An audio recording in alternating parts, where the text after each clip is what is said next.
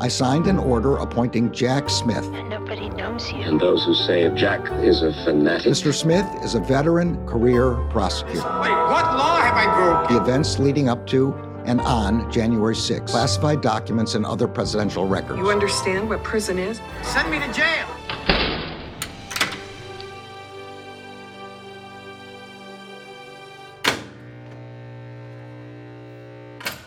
Hey everyone, welcome to episode 14 of Jack. It is Sunday, March 5th, 2023. I'm your host, Allison Gill. And I'm Andy McCabe. Today we're going to touch briefly on a DOJ response to Trump's claims of absolute immunity in civil suits for January 6.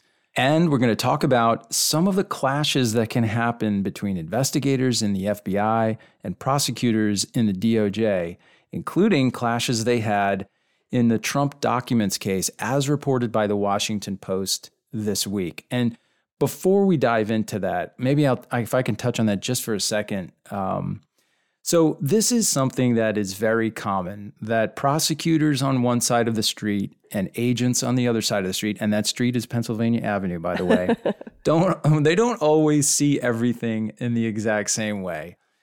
The typical way that this the, these conflicts or this tension kind of shows its ugly head is when the agents usually want to push the more aggressive, more forward leaning, more, um, you know, accessing evidence and witnesses through compulsion, like compulsory process, like search warrants and, and subpoenas and things like that. And the prosecutors usually argue for a little bit more subtlety, going about things a little, maybe a little more slowly, but getting access to that sort of material through consent uh, agreements. Perfect example of this is the Hillary Clinton email investigation.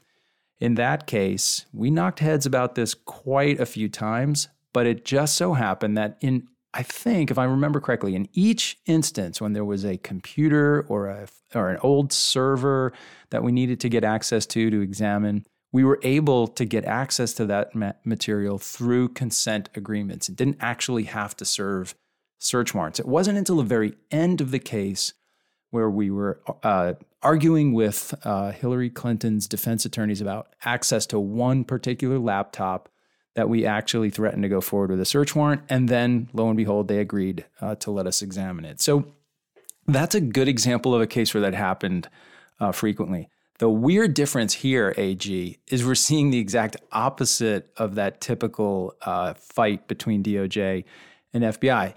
According to the reporting, the agents were the ones that were arguing for let's slow down, let's take the less controversial, confrontational approach. And the prosecutors were allegedly pushing for let's go faster and let's demand access. Hmm. Yeah. And, and let's just start by letting me read the lead from the Washington Post. Months of disputes between Justice Department prosecutors and FBI agents over how to best try to recover classified documents from Donald Trump's Mar a Lago club and residence led to a tense showdown, quote unquote, near the end of July last year, according to four people, four people familiar with the discussions. And we should talk a little bit about the folks that are writing this article because people who listen to the Daily Beans and Jack and Clean Up on Aisle 45, some of my other podcasts, know that I can sometimes take umbrage with Devlin Barrett's reporting. But Carol Leonnig is also on this story.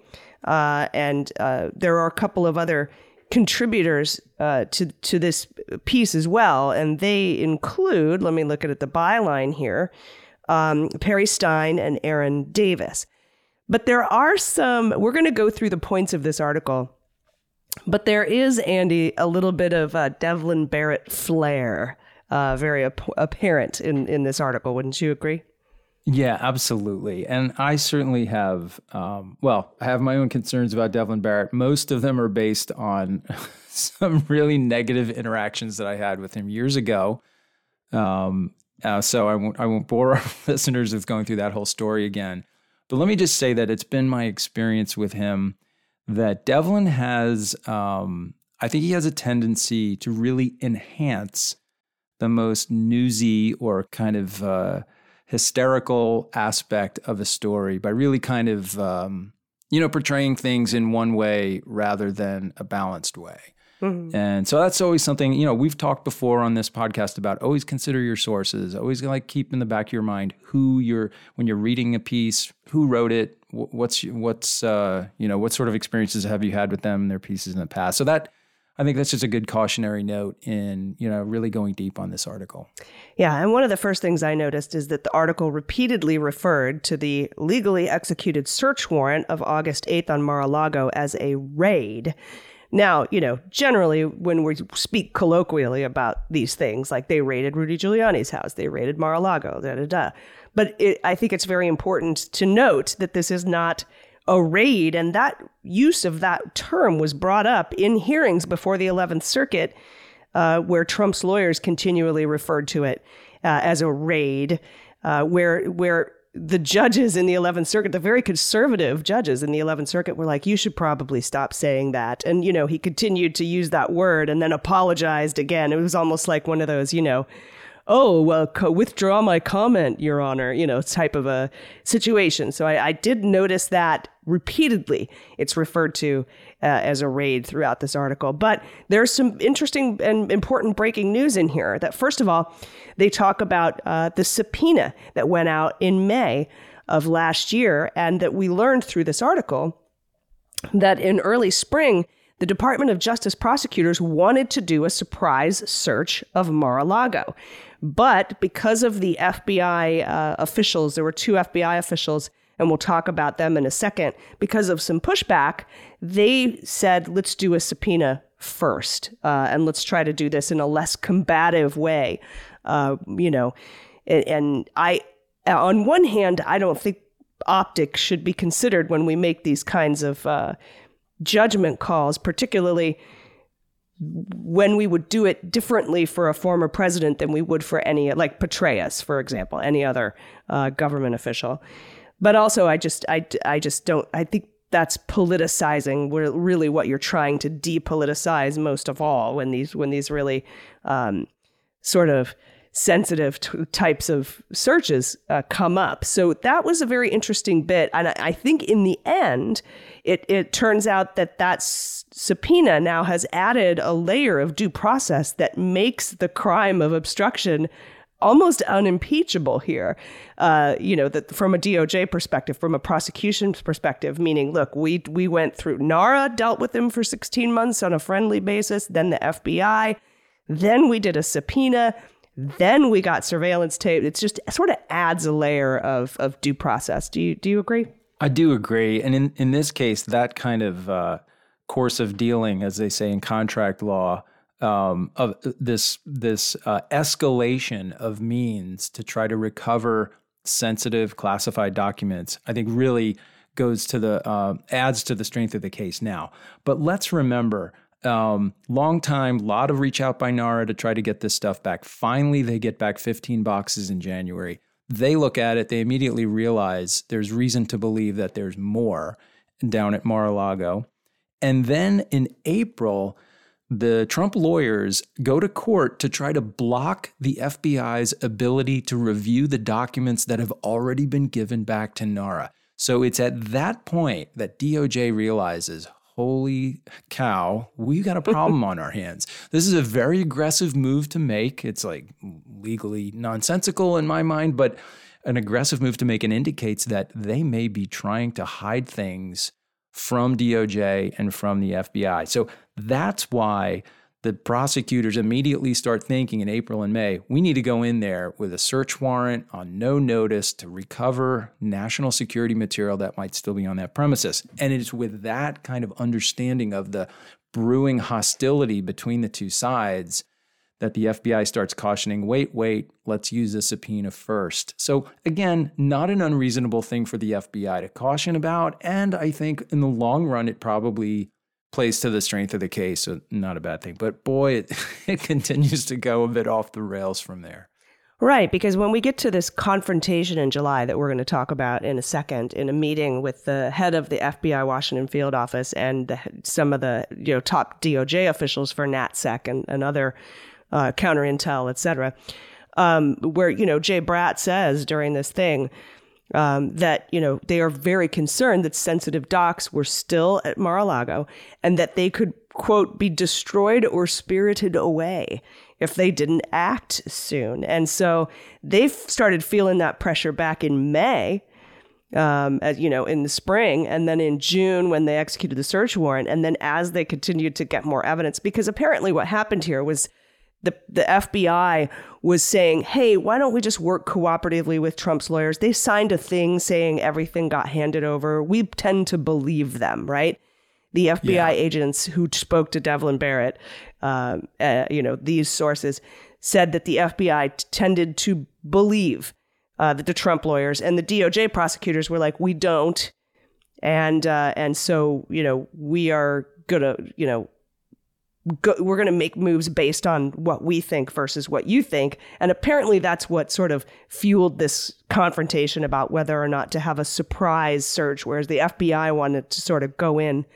Let's talk let's talk about the FBI Washington field office guy because his suggestion was he basically said if you want a surprise search warrant, you're going to have to order me to do it because I want to do it more cooperatively. Is sort of what the feeling I'm getting here. That's a really um, provocative thing to say in a meeting like this to just, you know, put your foot down and say, I'm not going to, I will, I so disagree with what you're proposing that I will not do it unless directly ordered to do so by my own uh, superiors. Um, and, you know, again, this is as reported by apparently two people uh, said that to Devlin Barrett uh, or the, the authors of this piece as it, as it appears here other people kind of, I guess, caution that he he didn't take quite such a strident position. Um, it's it's really really fascinating. I mean, that's that does not have. I mean, as as kind of heated as some of these discussions get, you know, we all understand that we're all operating on the same footing, and that what we're talking about doing is entirely lawful options. Um, and so to say, absolutely, I'm not going to do what you're suggesting, almost carries with it the suggestion that you are you are telling me to do something that I think is improper or unauthorized or what have you, which is is really uh, pretty dramatic.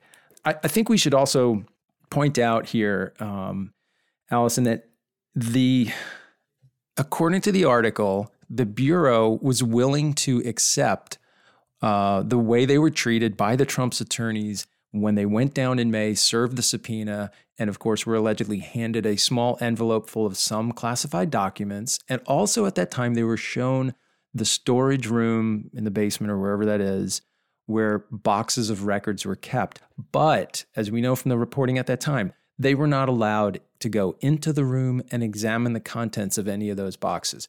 So, with that fact, which they didn't have in this article, um, I think it puts that's the FBI's uh, willingness to accept what the Trump attorneys had basically given them on that day uh, is really curious to me because coming away from that exchange, if if Trump's attorneys were being so forthcoming and honest and you know you had faith in the search they had done and then they show you a room filled with boxes of other records that they very very adamantly will not let you look at. They won't let you open the boxes. They won't even let you take a sample I don't know about you, but I come away from that thinking, okay, there's more here. They're clearly hiding something. And so it makes the FBI's willingness to accept those representations from Trump's attorneys um, even, I think, more questionable under the circumstances. But, you know, at least the circumstances that we, we are hearing about in this article.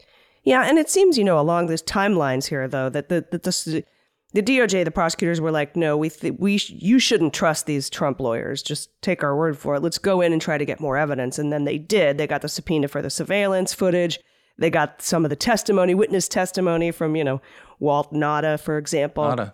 Um, uh, who not a good witness, I think was the, the joke you made last week. Taking me right back to dad joke land. I'm um, so satisfied with that. I'm, I'm, just so proud of myself. It was very good. We named the whole episode that just just for you. but uh, you know that that whole sort of idea, and then you know, of course, it sort of became, well, let's make an agreement. We'll go in, we won't notify them, but we want to do it when Trump isn't there, and we want to do it in khakis and polos, and we want to do it. Uh, we want to give the Secret Service a, a couple hours heads up, and and there was an agreement to go in.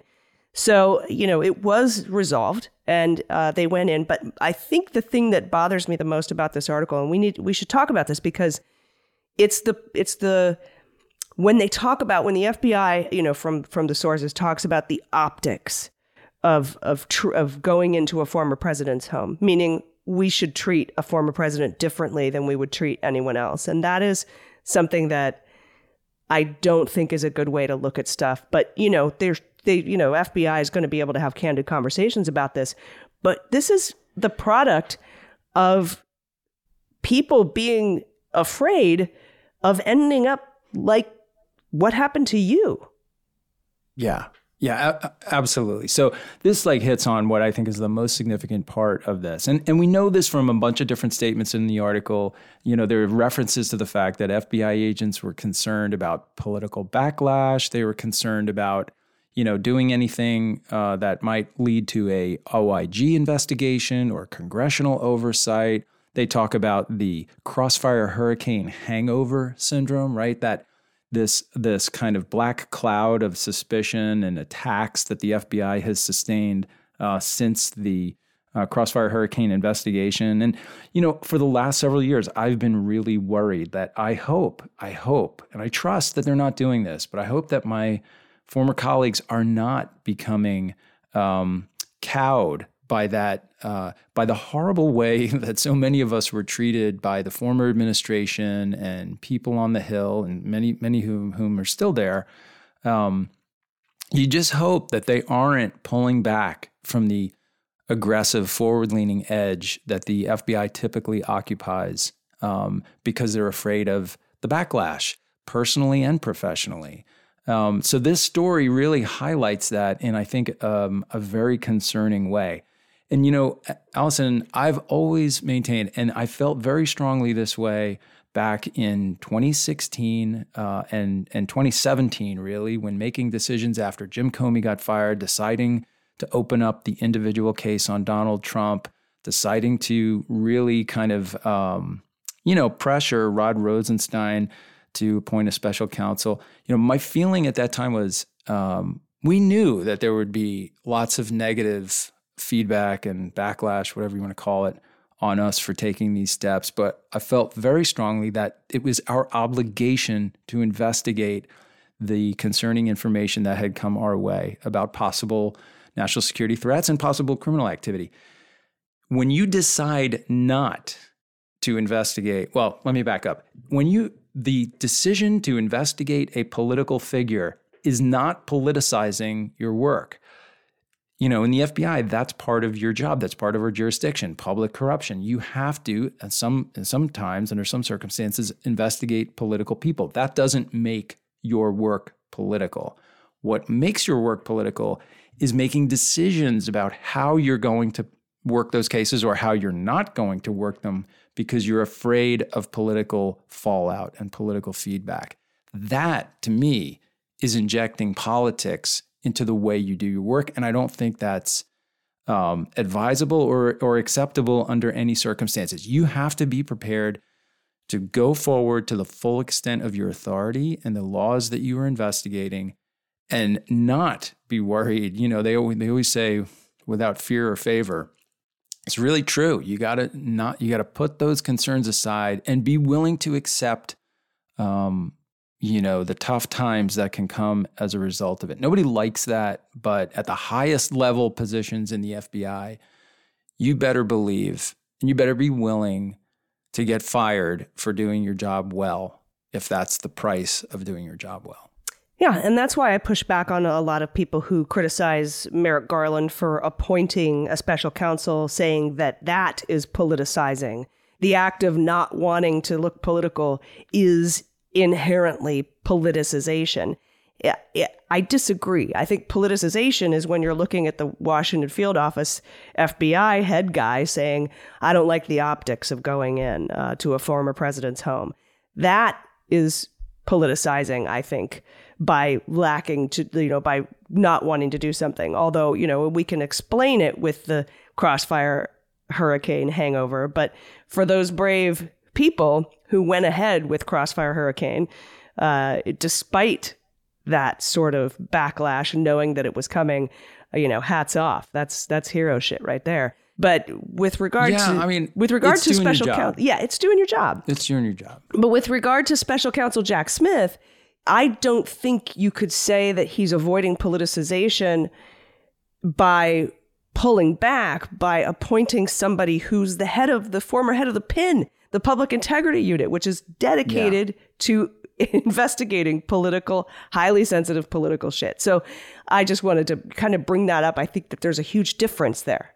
Yeah, absolutely. I mean, that's what the special counsel regulations are for, right? It's like you acknowledge that your the investigation, if you're the AG, you acknowledge the investigation you're doing is has an unavoidably political um, you know, side to it. You're investigating a political figure. And so you bring in a special counsel simply to convey to the American people that you are doing this in the most independent way possible. So it's really um, it's really to communicate. It's not because a current U.S. attorney couldn't do that investigation. It's because you're trying to communicate, like, hey, we're doing everything we possibly mm-hmm. can to distance this investigation from the AG. And let's let me hit one more point here before we move on. I want to be perfectly clear. At the end of the day, those FBI agents went into Mar-a-Lago and the people who had to approve that approved it and were willing to take whatever comes of it. And so I, my hat is mm-hmm. off to them. They, at the end of the day, no matter what happened in this meeting, no matter how accurate or close this reporting is to the conversations that actually took place, um, they did the, they did what they needed to do, and they're moving forward with this case. It's now in the right hands. Um, so I, I, my hat is off to them. It's they're going to have to weather a storm as a result of it. They're in the middle of a storm now. They've already been accused of planting evidence, which is absolutely ridiculous. I have I have no concern whatsoever that that happened. That's just a standard Donald Trump uh, defensive posture. But yeah, it's already started for them. Now they're dealing with this House uh, Judiciary Special Select Committee to investigate the weaponization of the FBI. I mean, here you go, boys. This is exactly what you were worried about. But you know what? You did the right thing, and that's all that matters. Yeah, and that committee is just a laughing stock, so don't worry. Yeah. Um, the last bit of news that I caught from this article was that they said that uh, Jay Bratt, by the way, who's, you know, NatSec DOJ, uh, in late fall, October, uh, he and his team began sketching out evidence of obstruction of justice with the understanding they were ready to make a charging decision. Uh, at that point, uh, after the, you know, after the search and everything went down, uh, and that, of course, is when Merrick Garland came in and said, Look, fellas, I'm thinking of appointing a special counsel here because Donald Trump's about to announce for president and he's running against uh, the guy who appointed me. So right. now, all of that, that outline, pro- there might have been potential prosecution memos, uh, drafts uh, written up for obstruction of justice in the documents case. All of that is in Jack Smith's hands now, who's been very aggressive about, you know, with his contempt stuff, with questioning the two PIs who uh, searched everything, getting a c- compelling order to to hand over their names to, um, you know, uh, even most recently, uh, trying to assert crime fraud over attorney-client privilege for Corcoran's uh, testimony. So uh, very aggressively going after this this case from what Jay Bratt was able to put together before the special counsel was named. So and that's what we're doing here.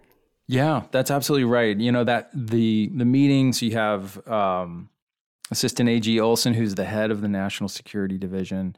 You have Jay Bratt, who's the guy that's in charge overlooking this case specifically. You also have George Toscas, who is a longtime attorney in the National Security Division uh, at DOJ um, and a, a, a, total veteran, somebody who's been there for a long, you know, long enough that you know is very highly respected by agents and prosecutors alike. I can only imagine what that meeting was like at DOJ. It kind of surprises me that Paul Abbate, who's the current uh, deputy director, wasn't involved.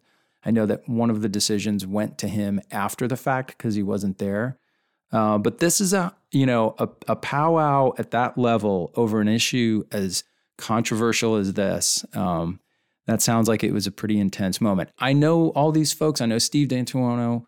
Um, Steve kind of comes from more of an intel background inside the FBI. Um, and, you know, at, like I said, at the end of the day, I think they did the right thing. It's a little concerning that they were so uh, reticent to move forward aggressively. And I wonder and worry about the reasons for that. Uh, but also, you know, uh, uh anytime I see these re- accounts in the media of literally specific comments in a particular that were allegedly made in a particular meeting uh, between, you know, over an issue like this. I always wonder, like, who is sharing this stuff with Devlin Barrett or anybody else? And the answer to that question is usually the same person who stands to benefit from the this version of these events coming out in the paper. So this story does not really uh, shed a lot of glory on the FBI. It does make the Department of Justice look very good. Uh, so you have to again question your sources and wonder, like, what was the motivation uh, behind putting this thing out in the press, which would normally, you know, you're not you're not supposed to share details from private meetings like this with the with the media, but it clearly happened here from multiple people, uh, according to the authors, which is a, a little concerning. Yeah. And uh, that will remain unknown That's right. as we go forward. So, That's right. all right. Well, we'll be right back. We're going to take a quick break. Uh, and when we come back, we're going to talk a little bit uh, about some more Department of Justice news about whether Donald can be sued civilly, uh, which isn't really in the purview of Jack Smith's investigations, but their footnote about criminal, uh, you know, mens rea in, in this particular filing is. So we'll talk about that. And then we're going to answer some listener questions too. So everybody stick around. We'll be right back.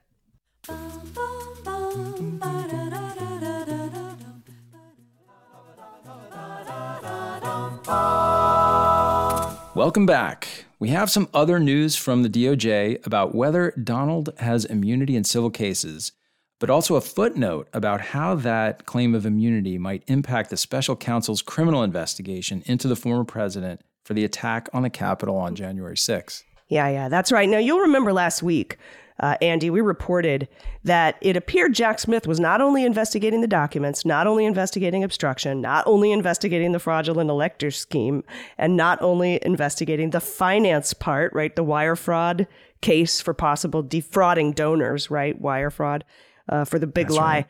But also that Jack Smith appears now to be investigating Trump's role in the physical attack on the Capitol. Now, separately, in the civil lawsuits filed by Capitol police officers in Blassingame v. Donald Trump and uh, members of Congress in like Swalwell v. Donald Yep. Trump. Bennie Thompson also had a civil suit against Donald Trump, but withdrew that suit when he became chair of the 1 6 committee. Um, all of the all of these different suits, civil cases, right, looking for looking for damages from Donald Trump. The courts actually asked the Department of Justice to weigh in on whether Donald enjoyed absolute immunity from civil lawsuits as the former president. Now, DOJ was loath to do this. They're like, oh, okay, give us till February 17th. Okay, give us till, well, January 17th and February 21st. Okay, make it mm-hmm. March 2nd. They did not want to really weigh in on this, but they ended up doing it. Yeah, they they did. They they ended up coming in and saying in essence that Trump does not enjoy absolute immunity from civil suits. Now that is not relevant for the criminal prosecution, but DOJ did mention the criminal liability in one of the footnotes. Yep, yep. And it's footnote number one. And it says the absolute immunity at issue in this appeal concerns only a president's liability in private suit for damages. In addressing that question, the United States does not express any view regarding the potential criminal liability of any person for the events of January 6th or acts connected with those events. The government also expresses no view on any other issues decided by the district court, including where plaintiffs have stated a valid claim for relief under Title 42 U.S. Code 1985, Section 1, or any other cause of action. And basically, that's the DOJ saying you can sue Trump, but we aren't saying you have a valid claim. That's 42 U.S. Code 1985. That's what allows you to sue civilly for That's right. seditious conspiracy. Um, we're not saying you have a valid claim. We're just saying that you can. You could sue him. And we aren't telling you whether or not we think he can be indicted for it or anybody can be indicted for anything that happened on January 6th. That's right. And we'll cover this in depth on uh, the cleanup aisle on aisle 45 pod next week because it mostly deals with civil claims, not the criminal liability, uh, which is the special counsel's part. But we want, you know, I wanted to point that footnote out about criminal liability. Yeah, I, th- I think it's important because um, they they really went out of their way to make it clear that they weren't putting any kind of obstacle in the path uh, between uh, Donald Trump and a potential indictment. So definitely relevant for our audience on that ground. So I'm uh, I'm glad we were able to squeeze that in. Yeah, yeah, All it's right. very, very cool too. And and you know, I mean, I just I thought it was, I was expecting this to be the decision because they basically said, look, you can't incite an insurrection and call it part of your job as president, which is w- what sort of they were hinting at when they came in and weighed in on the Mo Brooks certification for civil suit. Right, Mo Brooks wanted the Department of Justice to represent him in people suing him for his incitation of the insurrection on January 6th. And they came in and said, first of all, you were campaigning, bro. So that's not That's covered right. by your job. But then, even if the court disagrees with our finding that you were campaigning, you can't, uh, overthrowing the government cannot be part of your job in the government.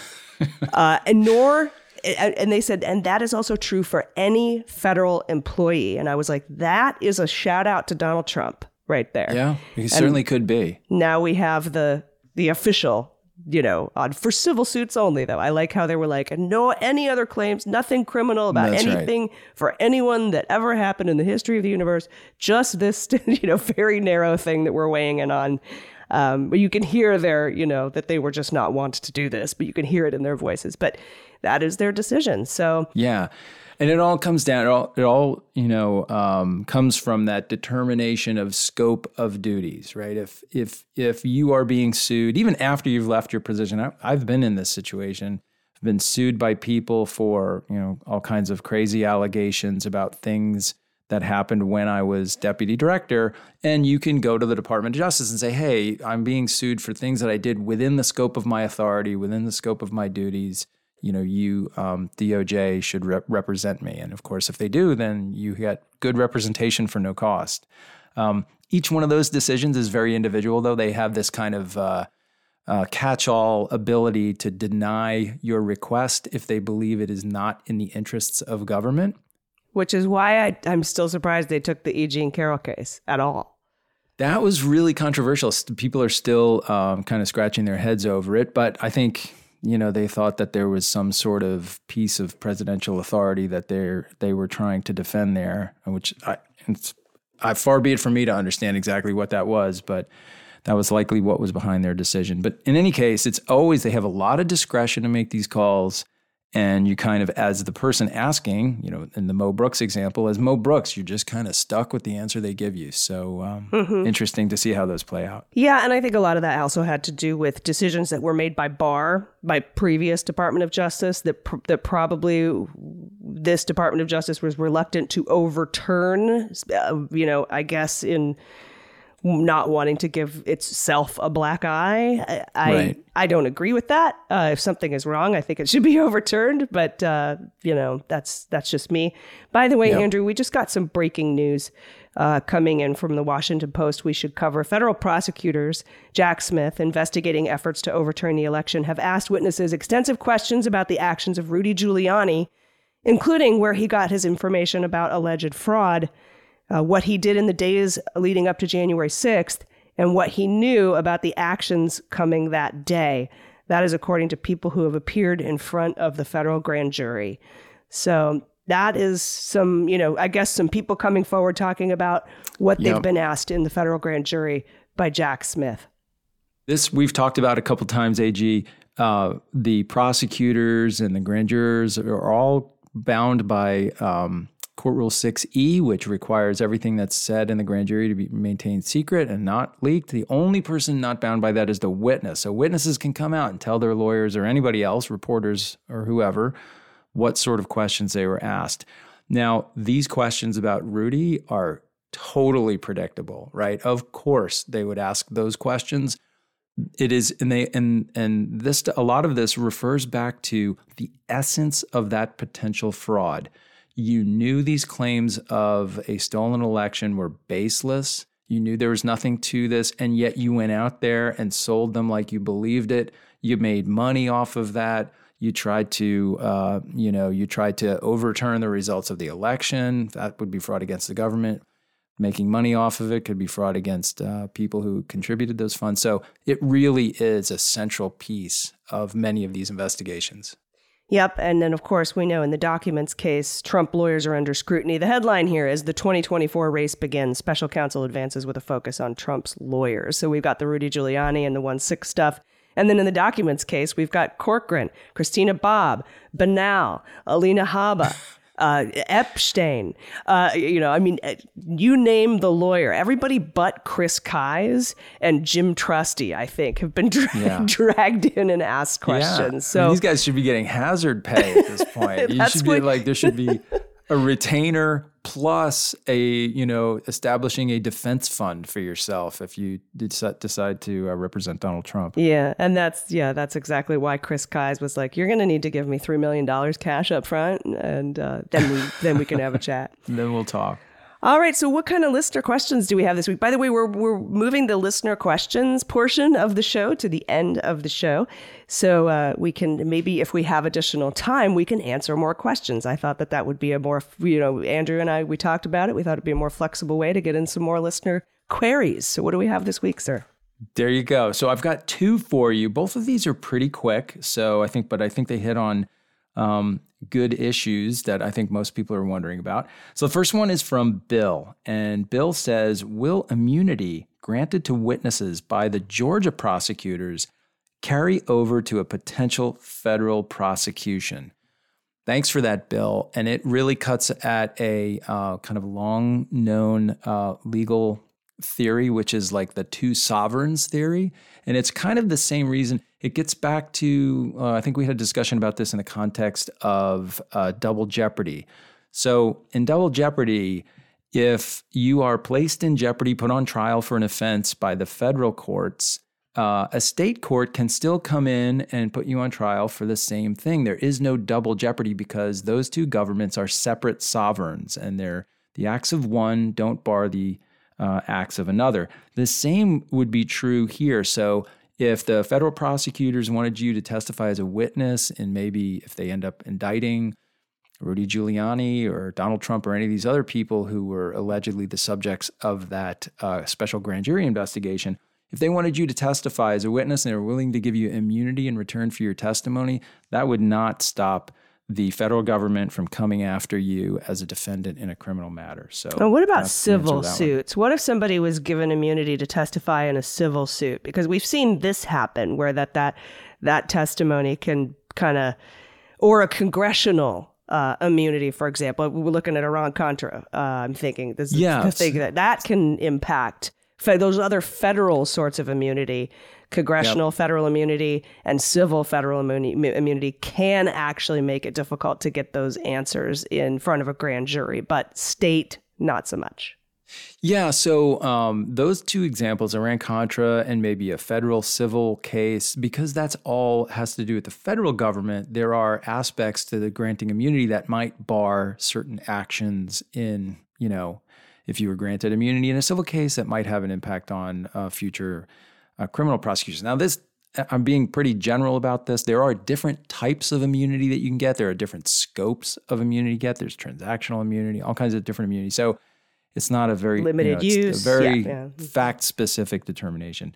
But across different governments, state to federal, uh, you don't have those sorts of uh, obstacles. All right, cool. And All I right. think I think we have time for one more. Let's go one more, and this is this is a good one just because I like her uh, choice of words here. This one comes to us from Bethany, and Bethany says, "What are the odds that Sean Hannity, Laura Ingraham, Tucker Carlson, and the other slime balls at Fox News get subpoenaed by Jack Smith?" Okay, slime balls is her word choice, but you know, um, mad respect. That's kind. I, you know, that's a very kind. Uh, You just don't see slime balls a lot, but it's uh, it's vivid. So, what are the odds that the other any other slime balls at Fox News get subpoenaed by Jack Smith following news from the Dominion lawsuit that Fox News coordinated with the White House and lied about the election? Well, Bethany, you're probably not going to like my answer. I think the odds of them getting subpoenaed for that sort of stuff are pretty low because even though their comments or the fact that they put people like Mike Lindell on their show and let him spout off things that they all apparently knew were false, even though that might lead to some civil liability in the Dominion case, it's unlikely that it would be connected to, you know, evidential um, information in the criminal case, and also their, you know, uh, they're, they're, the federal government is really kind of careful about not going after reporters for anything that they do in the context of their reporting uh, function. Mm-hmm. And like what they refer to as le- legitimate news gathering mm-hmm. uh, activities. Now, okay, I know everybody sit down. I know you're, you're jumping out of your seats and spilling your coffee as I'm referring to Laura Ingraham and Tucker Carlson is engaged in legitimate news gathering activity. But yes, that's what they do, even if you don't approve of the way they go about it. Um, so I find it to be unlikely that they would be subpoenaed. Now, if for some reason the government came across information that, let's say, Sean Hannity had a particular private conversation with Donald Trump, the substance of which Jack Smith believes might lead to relevant evidence in the criminal case, that's the sort of thing that, in this example, Sean Hannity could uh, be looking at a subpoena for, but not that's so what I was much the things they say on TV. That's yeah. what I was thinking. Any evidence that could be relevant to, again, proving that Donald Trump defrauded donors because he knowingly lied to them about there being election fraud. If yeah. there's any communications with Fox News that can add to that totality of the evidence because we already have 800 people telling him that there was no fraud. We already yeah. have the Berkeley research firm, after doing yep. a thorough investigation, telling him that there's no fraud. Now we've got Fox News admitting to each other that there was knew. no fraud. Yeah. But that's sort of irrelevant to the Trump case unless there was communications with directly or indirectly. You'd have to prove indirectly became yeah. directly with Donald Trump about the fact, hey, we know that you you lost the election, or that uh, they yeah. acknowledge that he did. But yeah, that's a really good question. You know, because as I would like to see, but I think they're going to have to pay uh, a pretty hefty dollar amount uh, pursuant to this Dominion defamation case. So they're not it's totally a, off the hook. It's a fascinating case. The the revelations over the last two weeks have been amazing. Um, and there, these cases are so so rare, so hard to prove. It's so hard to go after a news organization for defamation. But man, this might be the case that gets over the hurdle. It, it, it's looking stronger than uh, than anyone certainly I've ever seen. So we'll see. Yeah, we'll definitely see. All right. Thank you so much uh, for listening to Jack the podcast. We appreciate you. We appreciate the patrons. We appreciate everybody who's listening. You can get this podcast free wherever you get your podcasts. Uh, we will be back next week with whatever news they throw at us between now and then with regard to the special counsel investigation. Do you have any final thoughts before we get out of here, Andy? No, it's been uh, it's been a good week, and I look forward to talking to you next week about what whatever comes out of this investigation between now and then. Yeah, totally. And if you have any questions you want to send to us, you could send them to hello at MuellerSheWrote.com and put Jack in the subject line, and we will answer uh, we will answer your questions. Uh, we look forward to it. So until next week, I've been Allison Gill. And I'm Andy McCabe. And this is Jack.